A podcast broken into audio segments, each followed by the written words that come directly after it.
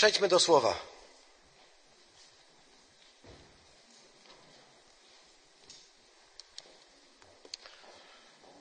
Tematem dzisiejszego rozmyślania, jak się można spodziewać, e, jest wątek dotyczący odzyskania niepodległości. Zatytułowałem to rozmyślanie dzisiaj Patriotyzm nieba i ziemi. Patriotyzm nieba i ziemi. A rozpocznę od czytania z proroka e, Jana z, Ewang- z Apokalipsy. Siódmy rozdział, dziewiąty do dziesiątego, a potem trzynasty do czternastego. Potem widziałem, a oto e, tłum wielki, którego nikt nie mógł zliczyć, z każdego narodu, ze wszystkich plemion i ludów i języków, którzy stali przed tronem i przed barankiem, odzianych w szaty białe, z palmami w swoich rękach i wołali głosem donośnym, mówiąc Zbawienie jest u Boga naszego, który siedzi na tronie i u baranka. I odezwał się jeden ze starców i rzekł do mnie Któż to są ci przyodziani w szaty białe i skąd przyszli? I rzekłem mu, panie, ty, mu, panie mój, ty wiesz. A on rzekł do mnie, to są ci, którzy przychodzą z wielkiego ucisku i wyprali szaty swoje i wybielili je we krwi baranka. Amen. A drugi tekst pochodzi z Księgi Powtórzonego Prawa, czyli piątej Księgi Mojżesza, piątego rozdziału. Czytamy w nim tak. Czci ojca Twego i matkę Twoją, jak Ci rozkazał Pan Twój Bóg, aby długo trwały Twoje dni i aby Ci się dobrze działo na ziemi, którą Pan Twój Bóg Ci daje. Amen. Pobłogosław nas, Boże, dzisiaj na to rozważanie, na to rozmyślanie, na to zamyślenie nad Słowem. Nie chcemy tylko umysłem je badać. Nie chcemy tylko intelektem ruszać. Chcielibyśmy, aby Twoje Słowo dotarło do naszych serc i aby tu rzeczywiście dokonała się najgłębsza i najważniejsza rewolucja. Rewolucja Słowa. Niech dokonuje się w każdym, który, który słyszy Twoje Słowo, aby to ziarno, które Ty ślesz na ziemię od tysięcy lat, także i na tą ziemię padło, na tę ziemię tu, we Fromborku i tutaj, w tym zgromadzeniu. Prosimy Ciebie o to przez Twojego Syna, Ojcze Jezusa Chrystusa. Amen. Przeczytałem dwa teksty, z których mm, pierwszy yy, pochodzi z Apokalipsy yy, i yy, jakby dotarł do mnie kiedyś na pewnym nabożeństwie, gdy myślałem o dzisiejszym nabożeństwie. Nieraz tak bywa, wiecie, człowiek jak już mówi kazanie, to przygotowywuje jednocześnie następne i następne. Taka jest natura tego powołania.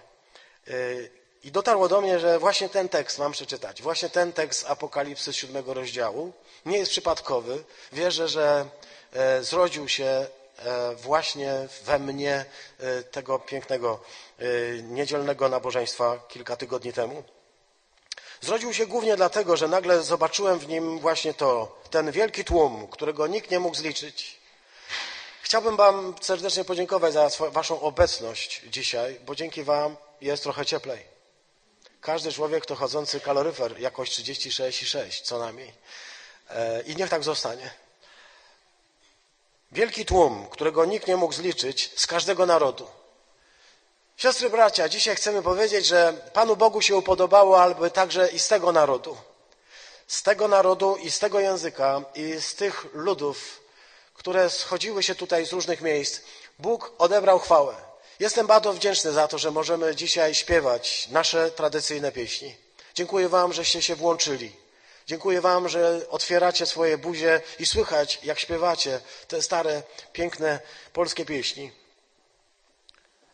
Ponieważ Pan Bóg powiedział, ze wszystkich plemion, ludów, języków i narodów będą stali przed Bogiem i przed barankiem ci, którzy będą Go wielbić w niebie.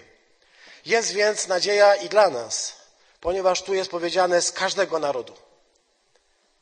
Jest też i dla nas nadzieja, siostry, bracia. I tam będziemy śpiewać pieśń, która zaczyna się od słów Zbawienie nasze jest u Boga, który siedzi na tronie i u baranka. Ale zanim to zbawienie może się stać udziałem kościoła, o którym tutaj czytamy, tego kościoła w niebie, zanim stanie się udziałem całego świata, najpierw trzeba przejść przez wielki ucisk. Tak jest powiedziane. Oni przyszli tu z wielkiego ucisku. Przychodzą z wielkiego ucisku i piorą swoje szaty i wybielają je we krwi baranka. Może właśnie dlatego skojarzyło mi się to e, z tym rozważaniem. Wyprali je i wybielili, ale zrobili to we krwi, we krwi baranka. Dla nas jest to bardzo głębokie, symboliczne doświadczenie odpuszczenia grzechów. Kto doświadczył tego pewnego dnia w swoim życiu, gdy Chrystus stanął na drodze i gdy podarował Ci wszystkie Twoje winy i stałeś się lżejszy od powietrza i mogłeś fruwać z motylami, z aniołami i mogłeś wszystkich ludzi zaczepiać i mówić kocham Ciebie, Kocham Cię, człowieku, nie znam Cię, a Cię kocham, nie wiem, co Bóg zrobił w moim sercu. Każdy człowiek, który doświadczył tego wybielenia sumienia, oczyszczenia z y, grzechów we krwi baranka, ma to świadectwo i pewnie mógłby dzisiaj je złożyć. I o nim tutaj czytamy. Ale ta biel i czerwień to także nasze barwy narodowe. Patrząc się na te barwy narodowe, możesz widzieć różne rzeczy, ale możesz zobaczyć je w nich również i tę wartość ponieważ narody mają swoje historie i tradycje i różne trudne doświadczenia, ale wszystkie pochodzą od Boga, bo Bóg jest twórcą narodów. Możesz być kosmopolitą i mówić, że tam jest moja ojczyzna, gdzie mi dobrze, ale to Bóg jest Bogiem narodów i naszego także. I te barwy nieprzypadkowe i one mają dla nas swój sens. Ale czytamy także w przykazaniu piątym dekalogu, Tutaj jest za Księgą Powtórzonego Prawa, w Księdze e, Wyjścia jest może ciut krótszy ten, te przykazanie, które mówi czci ojca twojego i czci twoją matkę. Nieraz bywa tak, że jako ewangelicznie wierzący jesteśmy wyczuleni na punkcie czczenia kogokolwiek poza Bogiem.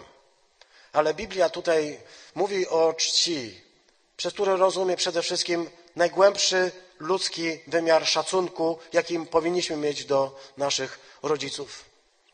Chcemy od razu powiedzieć, że nasi rodzice nie są bez wad i nie są święci i nie są doskonali w tym sensie, nie są doskonali. Doświadczenia nasze mogą być nawet dramatyczne, nieraz wręcz traumatyczne. Ale Biblia nie mówi czci ojca swego i matkę swoją, którzy na to zasłużą. Czci ich gdy są dobrzy i fajni, gdy dają ci kieszonkowe, gdy cię głaszczą i gdy ci mówią miłe rzeczy, ale mówi po prostu czci ojca i czci matkę. I my chcemy to przykazanie odczytać dzisiaj też w wymiarze e, ojczyźnianym, wymiarze tego święta. Nie uwierzycie, ale po, po kartce z kazaniem chodzi mi Biedronka. Dobry znak. No właśnie czerwono-czarna. To nie. Chcę powiedzieć, y, że tę cześć i ten szacunek, jaki mamy okazać ojcu i matce, powinien, powinien nas też uświadamiać, że tym ojcem i tą matką to nie tylko nasi rodzice, to nie tylko ich rodzice, którym należy się szacunek. Wnuki, dbajcie o swoich y, dziadków i swoje babcie. Pozdrawiam Milk, Milusię, moją wnuczkę, dziś obecną tutaj, hura. To jest także patria. Patria, czyli od pater ojciec pochodzi pojęcie ojczyzna. Od pater ojciec pochodzi pojęcie ojcowizna. To, co jest ojcowskie. To powoduje, że od razu czujemy się rozdarci między niebem a ziemią. Mamy tu bowiem jedną ojczyznę, a tam drugą. Możemy powiedzieć, ta druga jest ważniejsza. Absolutnie tak. Ale bez tej pierwszej będzie nam trudno zrozumieć, na czym polega ojczyzna w niebie. Bo Biblia używa tego języka symbolicznie, byśmy rozumieli to, co jest nam bliskie i to, co jest w naszym sercu. To, co Paweł powie, nasza ojczyzna, nasza politea jest w niebie. Ale dobrze może ją zrozumieć, ojcowiznę, ten, kto ma też tu ojcowiznę i kto wie, co to znaczy troszczyć się o ojcowiznę i kto wie, co to znaczy troszczyć się o ojcostwo. A więc czci ojca swego to także czci swoją ojczyznę. Szanuj ją. Okazuj jej swój szacunek. A czci swoją matkę. Słowo matka u nas ma także swoje odniesienie, ponieważ brzmi ona o to słowo jak, jako, jak naród, ponieważ słowo naród pochodzi od narodzić, od rodu, od rodzenia. Od tego jest matka. I naród, i ojczyzna. Te dwie wartości Bóg mówi czci, szanuj, dbaj o nie.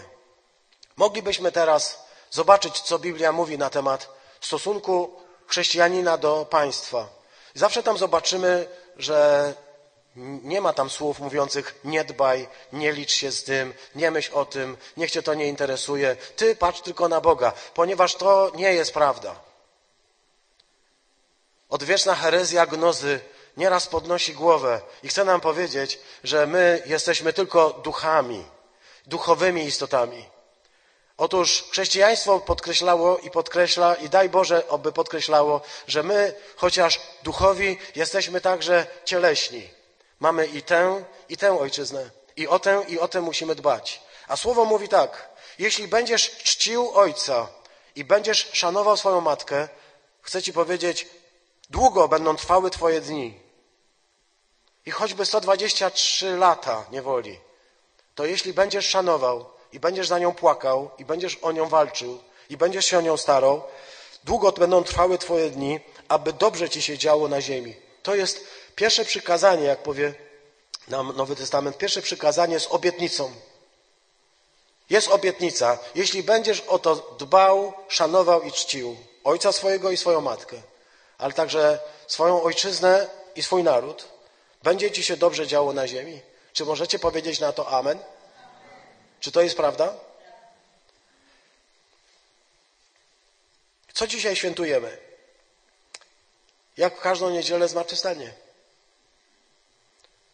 Śpiewamy pieśni, wznosimy modlitwy do tego, który dał nam ten szczególny powód, ponieważ wszyscy mniej lub bardziej mamy świadomość swojej śmiertelności i tego, że odchodzimy z każdym dniem. Powolutku rozsypujemy się i pewnego dnia i na naszych grobach postawią krzyże i mamy tego świadomość. Ale Chrystus wlał w nasze serca nadzieję i powiedział: Ci, którzy we mnie wierzą, nie umrą, żyć będą na wieki.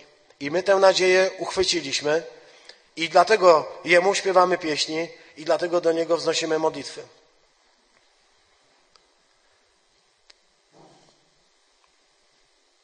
11 listopada 1918 roku Jędrzej Moraczewski, urodzony zresztą w Trzemesznie, polski polityk i premier rządu, powołany 11, 18 listopada tak, 1918 roku, ale 11 listopada y, taką informację przekazał.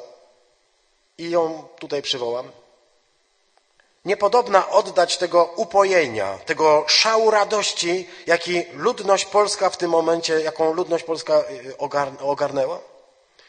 Po 120 latach prysły kordony. Nie ma już ich. Wolność, niepodległość, zjednoczenie, własne państwo. Na zawsze. Chaos? To nic, będzie dobrze. Wszystko będzie, bo jesteśmy wolni od pijawek, od złodziei, od rabusiów, od czapki z bączkiem. Będziemy sami sobie rządzili. Cztery pokolenia nadaremno na tę chwilę czekały. Piąte wreszcie doczekało. Jędrzej Moraczewski takimi słowami oddaje nastrój. Nastrój, jaki panował w Warszawie i okolicach, kiedy powolutku docierało do y, ludności mieszkającej w tych miejscach, że kończy się czas niewoli. Potrzebne były niestety najtragiczniejsze wydarzenia wojny, aby ci, którzy do tej pory nas okupowali i byli zaborcami, ponieśli klęskę. Klęskę poniosła Austro, poniosły Austro-Węgry z sojuszu z Niemcami, przegrali, musieli się wycofywać, ale klęskę poniosła też Rosja, rozbita rewolucją bolszewicką i na pewien czas zneutralizowana. Właśnie w, ten, w tę szczelinę czasową, dziejową dano nam możliwość, byśmy mogli zawołać radosnym głosem. Nie ma już ich, mówi Jędrzej Moraczewski. Wolność, niepodległość, zjednoczenie i własne państwo. To jest powód do radości. Ale dodaje zaraz chaos. To jest to, co charakteryzuje y, nie tylko tamto wydarzenie sprzed stu lat. Mówi to nic, będzie dobrze. To nadzieja nasza polska. Nic, to będzie dobrze. Powolutku się poukłada. Ale też taka głębsza nadzieja. Jesteśmy wreszcie wolni od pijawek, od złodziei, od rabusiów i od tej czapki z bączkiem. Czapka z bączkiem to taki bączek, symbol na czapce, którą nosili na przykład y, pruscy czy niemieccy żołnierze, y, którzy, których teraz będzie można po prostu wygnać i których się wygnało. Czapka z bączkiem, symbol okupacji. Wolni. To nic, chaos, będzie dobrze. Tacy, jesteśmy, to też jest część naszej e, tradycji. Niepodległość, jakbyśmy mieli ją zdefiniować, jest przeciwieństwem podległości. Czym jest podległość? Gdybyśmy chcieli to króciuśko choćby. Czym jest podległość i czym jest niepodległość? Czym się różni podległość od niepodległości? Podległość to podleganie komuś, podleganie czemuś.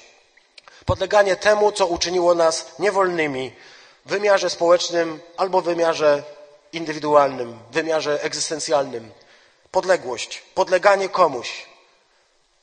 Czy niepodległość to znaczy niepodleganie niczemu? Nie, niepodległość znaczy prawo do samostanowienia, do samostanowienia prawa, do konstytucji, do posłuszeństwa także władzom wybranym czy władzom ustanowionym w tym kraju samorządowym czy władzom państwowym. Bo niepodległość nigdy nie była i nie jest samowolną i nie polega na tym, że każdy może robić co chce. Tak źle zrozumiana niepodległość prowadziła nas do rozbiorów. To właśnie takie rozumienie niepodległości, że nikt nie będzie nam mówił wolności szlacheckiej, liberum veto, doprowadziły do, do właśnie do takiego stanu, w którym znaleźliśmy się e, w niewoli. Ten wymiar ziemski niepodległości to także, chcę powiedzieć, obraz niebiańskiej niepodległości. Bo kiedy mówimy Chrystus nas wyzwolił, to chcemy powiedzieć od tego zaborcy najgorszego, którym jest grzech i diabeł, i piekło, i lęk. W wymiarze niebiańskim niepodległość też nie jest e, czymś, co polega na tym, że możesz sobie robić, co chcesz, ale wreszcie, na czym polega? Wreszcie możesz wrócić do pierwotnego porządku.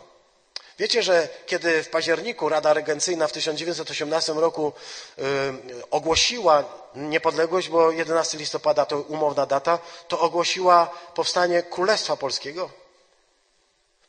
Pierwsze e, manifesty były i powiedziały, ogłaszały Królestwo Polskie. To dopiero potem ustalono, że to będzie jednak Rzeczpospolita bardziej niż Królestwo Polskie.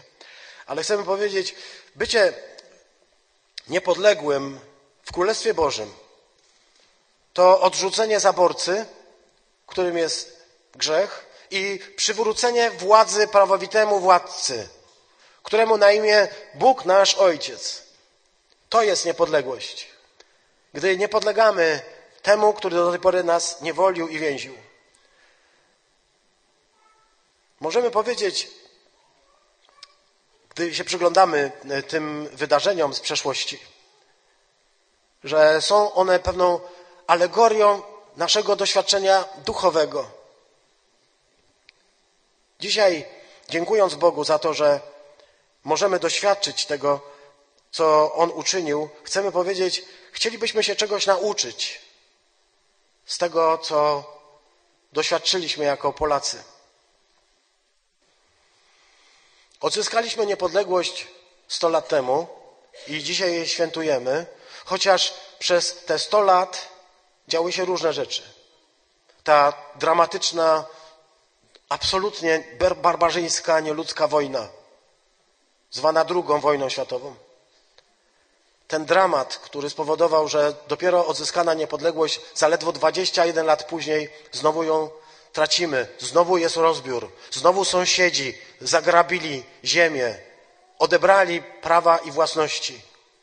Wiemy, ilu naszych rodaków poniosło śmierć tylko za to, że byli Polakami. Powiada statystyka, że to jest 6 milionów ludzi. 6 milionów ludzi. Ale co to znaczy? Trzeba by poznać chociaż jednego. Historię choć jednego. Każdy z nas w rodzinie ma kogoś takiego, o kim może już dzisiaj ledwo się wspomina. A potem 44 lata pod niewolą sowiecką. Tam wielu z nas się urodziło, tam wielu was kończyło szkoły, może nawet studia.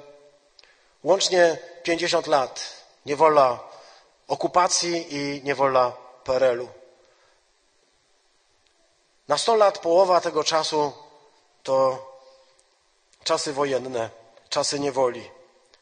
Teraz powolutku zbliżamy się do tego momentu, kiedy będzie już mamy 30 lat obecnie panowania nowej, e, wolnej Polski. Dzisiaj wolni. Doskonale rozumiemy w związku z tym, że wolność, którą się odzyskuje, nie otrzymuje się na zawsze w taki sposób, że już będą żyli długo i szczęśliwie. Nasza historia stu lat odzyskania niepodległości mówi coś takiego. Trzeba ciągle mądrości, by nie popaść w niefrasobliwość i nie zlekceważyć tego wielkiego daru. Trzeba o nią walczyć. Trzeba o niej myśleć. Bo wolność łatwiej stracić, niż się człowiekowi może wydawać. I wiemy to nie tylko dlatego, że znamy historię. Znamy także własne doświadczenie, własne życie. Ilu z nas, siostry bracia, jest tu dzisiaj wdzięczni Bogu za wolność, jaką Bóg ci dał od różnych rzeczy, w których tkwiłeś, od różnych zniewoleń, od różnych nałogów, ale także od potępienia, od przekleństwa, od różnych fatalnych rzeczy. Tak, Bóg daje wolność, ale czy to znaczy daje ją na zawsze i możesz teraz spokojnie sobie żyć jak chcesz? Nie. Ponieważ nieustannie czyha ten, który myśli, w jaki sposób dalej wrócić w tę niewolę. I nasza historia i te ostatnie sto lat pokazują nam, że odzyskanie niepodległości to nie jest gwarancja, że będziemy żyli długo i szczęśliwie. Odzyskaną niepodległość trzeba przez cały czas pielęgnować. Wiemy, że taka sama sytuacja miała w wymiarze duchowym.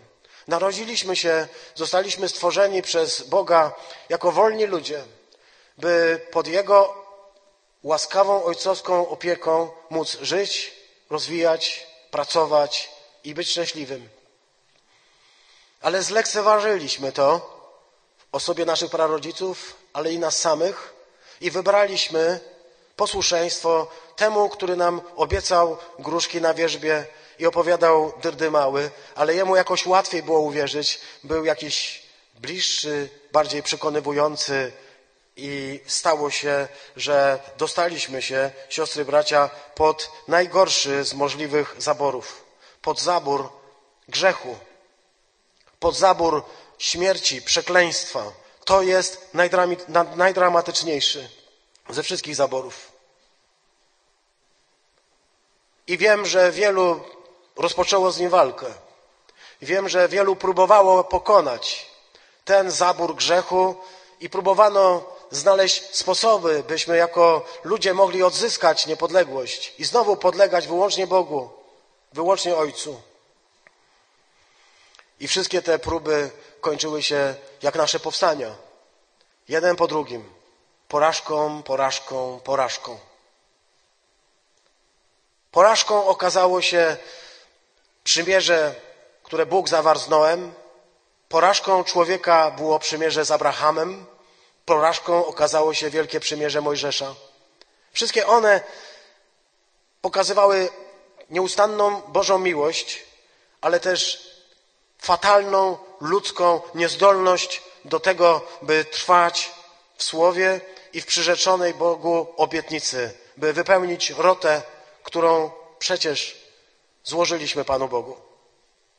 I wyglądało na to, że tak, takimi pozostaniemy, że takimi już będziemy, że to już tak musi być. Aż wreszcie przyszedł. Prosto z nieba. Stąpił z tronu. Wyruszył do boju najpotężniejszy. Potężniejszy niż nasza husaria pod Kirchholmem mocniejszy niż ta, która pokonała Turków pod Wiedniem. Wspanialszy niż rycerstwo polskie i litewskie pod Grunwaldem. Wyruszył do boju, wydawało się bezbronny i stanął jak ten młodzieniec Dawid przed tym olbrzymem Goliatem, nie mając w ręku niczego, czym mógłby go pokonać. Samotny, niezrozumiany, odrzucony Jezus Chrystus, Boży Syn, nasz Pan, Zbawiciel, sam jeden. Chcemy to powiedzieć dzisiaj. Nie wierzcie w to, gdy ktoś wam powie o współodkupicielach, o współodkupicielkach, o współodkupicielu. Nie. Jezus Chrystus. Solus Chrystus. Tylko Chrystus, tylko On wywalczył nam zbawienie i nikt inny. Było wielu, którzy mogli z Nim razem chcieć dobra, ale nikt poza Nim nie pokonał złego. Tylko On. Jezus Chrystus, sam jeden, bez współodkupicieli. Do krwi ostatniej kropli zżył. Bronił Ciebie i mnie. Bronił w duchu, aż się rozpadła w proch i pył diabelska zawierucha. Tak byśmy to może po polsku odczytali z chrześcijańskiego punktu widzenia. A gdy wyglądało na to, że nie da rady, wyglądało na to, że padł pod ciosami oprawcy, że został wystawiony na pokaz i powieszony na drzewie, by wszyscy widzieli, że jest pokonany, że został złamany. Trzeciego dnia ten najpotężniejszy powstał z martwych. Na pamiątkę Kościół się zbiera w niedzielę właśnie dlatego. Orężny powstał hufiec. Jezus Chrystus, to On, nasz Pan. Krwią swoją, ranami swoimi, sińcami dał nam wolność. Swoją niezłomną wiarą Bogu Ojcu, swoim posłuszeństwem, swoją ofiarnością odebrał zaborcy klucze i wygnał na cztery strony świata. Zerwał łańcuchy. I my tu dzisiaj jesteśmy, siostry i bracia, właśnie dlatego. Jesteś tutaj dzisiaj, aby świętować i ten radosny czas stulecia odzyskania niepodległości, ale także, a może przede wszystkim, aby świętować dwa tysiące lat zwycięstwa Chrystusa nad grobem, nad śmiercią, nad grzechem, nad piekłem. Jesteśmy tutaj właśnie po to, by to świętować. Dziękujemy Bogu za to, że wyzwalał nas w Chrystusie z tak wielu różnych rzeczy. Za to, że mnie wyzwolił. Dziękuję Mu za to, że mnie uratował. Każdy z nas może to powiedzieć. Za, twoje, za swoje osobiste e, życie chcę podziękować. Ale i za wasze chcę powiedzieć dziękuję. Dziękuję Ci, Panie Boże, za każdego brata i każdą siostrę, którą wyprowadziłeś z niewoli, z tej najcięższej, spod tego zaboru największego, kiedy zerwałeś więzy, zdjąłeś z pleców ciężki bagaż i brzemię niewoli. Ktoś mnie zapytał, czy świętować będziemy niepodległość w niedzielę. Powiedziałem tak. Nie wiesz jak. My jak już świętujemy, to tak, żeby było czuć, że świętujemy. On mówi, Pan Jezus nie świętował niepodległości. Mylisz się. Mylisz się. Czym jest żydowska pascha? Żydowska Pascha jest świętem niepodległości Izraela. Jest wspomnieniem pewnego wydarzenia, kiedy Bóg, ten ubogi, biedny lud, wyprowadził spod zaboru Egiptu, aby każdego dnia Żydzi, a i chrześcijanie odmawiali takie dekalog, dekalogowe przykazanie. Ja jestem Pan, Bóg Twój, który Cię wyprowadził z ziemi egipskiej, z domu niewoli. Każdego dnia jest to przypominane, że to Bóg uczynił wielki cud, wyprowadził z niewoli, z zaboru i dał im wolność. A oni co roku świętują na tę okazję Paschę. Okazało się, że to, co początkowo było odzyskaniem politycznej niepodległości społecznej, miało coraz głębszy sens.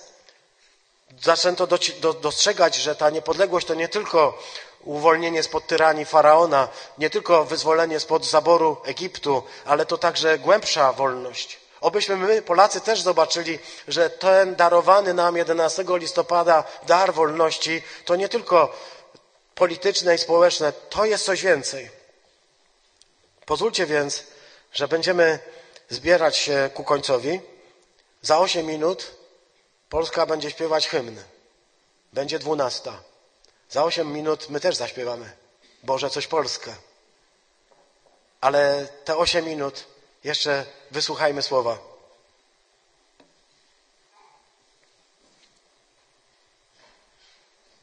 Prorok Jeremiasz, najulubieńszy ze wszystkich proroków, powiedział w 29 rozdziale swojej księgi czytamy Starajcie się o pomyślność kraju, do którego was zesłałem i módlcie się do Pana za nie, bo od Jego pomyślności, od pomyślności tego kraju, tego miasta, tego państwa, od pomyślności tego, co dzieje się pomiędzy nimi, zależy nasza pomyślność, zależy wasza pomyślność. Bądźcie rozsądni, starajcie się po pierwsze, włóżcie serce, starajcie się. To nie tylko e, wezwanie do tego, że będzie dobrze. Musisz coś zrobić, żeby było dobrze. Staraj się. I po drugie, módl się. Módl się o to miasto, módl się o ten kraj. Dzisiaj także zaniesiemy modlitwę i o to miasto, i o ten kraj. Bo jesteśmy wezwani do modlitwy, ale też do starania się o pomyślność kraju. E, w, w liście Judy bowiem czytamy, że to staranie przyjmuje postać walki. Walki, która musi się toczyć. Prorok Juda w trzecim wierszu swojego listu napisał umiłowani. Wkładając całe staranie w pisanie wam o wspólnym naszym zbawieniu, uważam za potrzebne napisać do was, aby zachęcić was do walki o wiarę, raz na zawsze przekazaną świętym. Nie tylko my możemy, nie tylko my mogliśmy stracić niepodległość na następne pięć lat, na następne 44 lata. Chrześcijanin też może stracić swoją niepodległość na następne lata. Dlatego Juda wzywa nas do tego, byśmy walczyli o wiarę, byśmy walczyli o to, co otrzymaliśmy. Nie musimy wywalczyć niepodległości, ale musimy jej strzec, ponieważ tej niepodległości nie wywalczymy sami. Towarzyszył nam przez te ostatnie pół roku na naszej kaplicy baner. Ale muszę powiedzieć, że jestem dumny z tego, ile razy przejeżdżałem tędy, zawsze mi zwracał moją uwagę. Baner, na którym umieściliśmy tekst listu do Galacjan z pierwszego rozdziału. Ten tekst brzmi: Do wolności powołał nas Chrystus. Trwajcie w niej i jak mówi Juda, nie poddawajcie się na nowo pod jarzmo niewoli. Nie poddajcie się pod nowy zabór. Potrzebna jest w związku z tym walka. Ta walka w pierwszej kolejności Kościół ma ją realizować w modlitwie. Chciałbym zwrócić Waszą uwagę na dwie ważne postacie. Może nie naszej historii, ale niech będą wzorem dla naszej historii. Święty Mojżesz. Kiedy jego naród zgrzeszył, upadł, nie odwrócił się od niego i nie powiedział, nie chcę go znać, ale powiedział raczej Bogu słowa, które brzmią jak bluźnierstwo. Teraz racz odpuścić ich grzech, Panie. A jeśli nie, jeśli nie odpuścisz im, jeśli im nie przebaczysz, to proszę, wymasz mnie ze swojej księgi, w której mnie zapisałeś. Wymasz raczej mnie niż ich. O takich chciałbym prosić modlicieli dla Polski. Także stąd. O takich, którzy będą się modlić z taką determinacją jak święty Paweł. Prawdę mówię, w Chrystusie nie kłamię, a poświadcza mi to sumienie moje w Duchu Świętym, że mam wielki smutek i nieustanny ból w swoim sercu, albowiem ja sam gotów byłem modlić się o to, by być odłączonym od Chrystusa za moich braci, za moich krewnych według ciała za Izraelitów, do których należy synostwo i chwała i przymierze i nadanie zakonu i służba Boża i obietnice, do których należą ojcowie i z których pochodzi Chrystus według ciała. Ten jest ponad wszystkim. Bóg błogosławiony na wieki. Amen. Chciałbym prosić o takich modlicieli i wzbudzić w Was przekonanie, że Bóg może uczynić wielkie rzeczy, jeśli rzeczywiście będziemy tak się modlić. Ale chcę zwrócić Waszą uwagę również i pytanie na e, koniec z objawienia świętego Jana. Czytaliśmy to we wrześniu. Mówiliśmy o, o, o nadziei i o objawieniu. Czytaliśmy także tak. Miastu, który przychodzi, Nowej Jerozolimie, nie trzeba słońca ani księżyca, by mu świeciły, bo chwała Boga jest, je oświetliła, a jego lampą jest baranek. W jego świetle będą chodzić narody. I posłuchajcie dalej. Królowie ziemi wniosą do tego nowego Jeruzalem swój przepych. Wniosą do niego swoje dostojeństwo i splendor swoich narodów. Jak Wam się podoba ta myśl, że my mamy zanieść coś szlachetnego tam, do tego miasta? Królowie narodów i królowie ziemi. Chcę się zapytać, co my, Polacy, wniesiemy tam? Chaos, naszą niezgodę i tysiące innych rzeczy, czy po prostu pomyślimy o tym, musimy wnieść coś pięknego, ten splendor, tę chwałę, ten przepych, to, co jest naszym dziedzictwem i naszą kulturą. To, o czym marzy ten nasz wybitny, a jakże dramatyczny poeta, Cyprian Kamil Norwid, kiedy mówi o swojej najgłębszej tęsknocie, dzisiaj wypisanej tutaj w różnych miejscach, do kraju tego, gdzie kruszynę chleba podnoszą z ziemi przez uszanowanie dla darów nieba. Tęskno mi, Panie. Chciałbym, siostry, bracia, abyśmy czytając ten wiersz, nasz polski, nasze dziedzictwo, to nasza chwała, to także nasze wołanie do Pana Boga zanieśli jako nasz splendor, nasze wielkie dziedzictwo, którym chcemy Boga uwielbić. Jest to najgłębsza tęsknota, jaka jest w sercu człowieka. Tęsknota za przeszłością, za piękną tradycją, ale też niezrealizowanym marzeniem o Polsce pięknej, którą jednak dzisiaj wciąż możemy z trudem widzieć. Zapraszam Was do tej modlitwy, a teraz do hymnu. Powstańmy.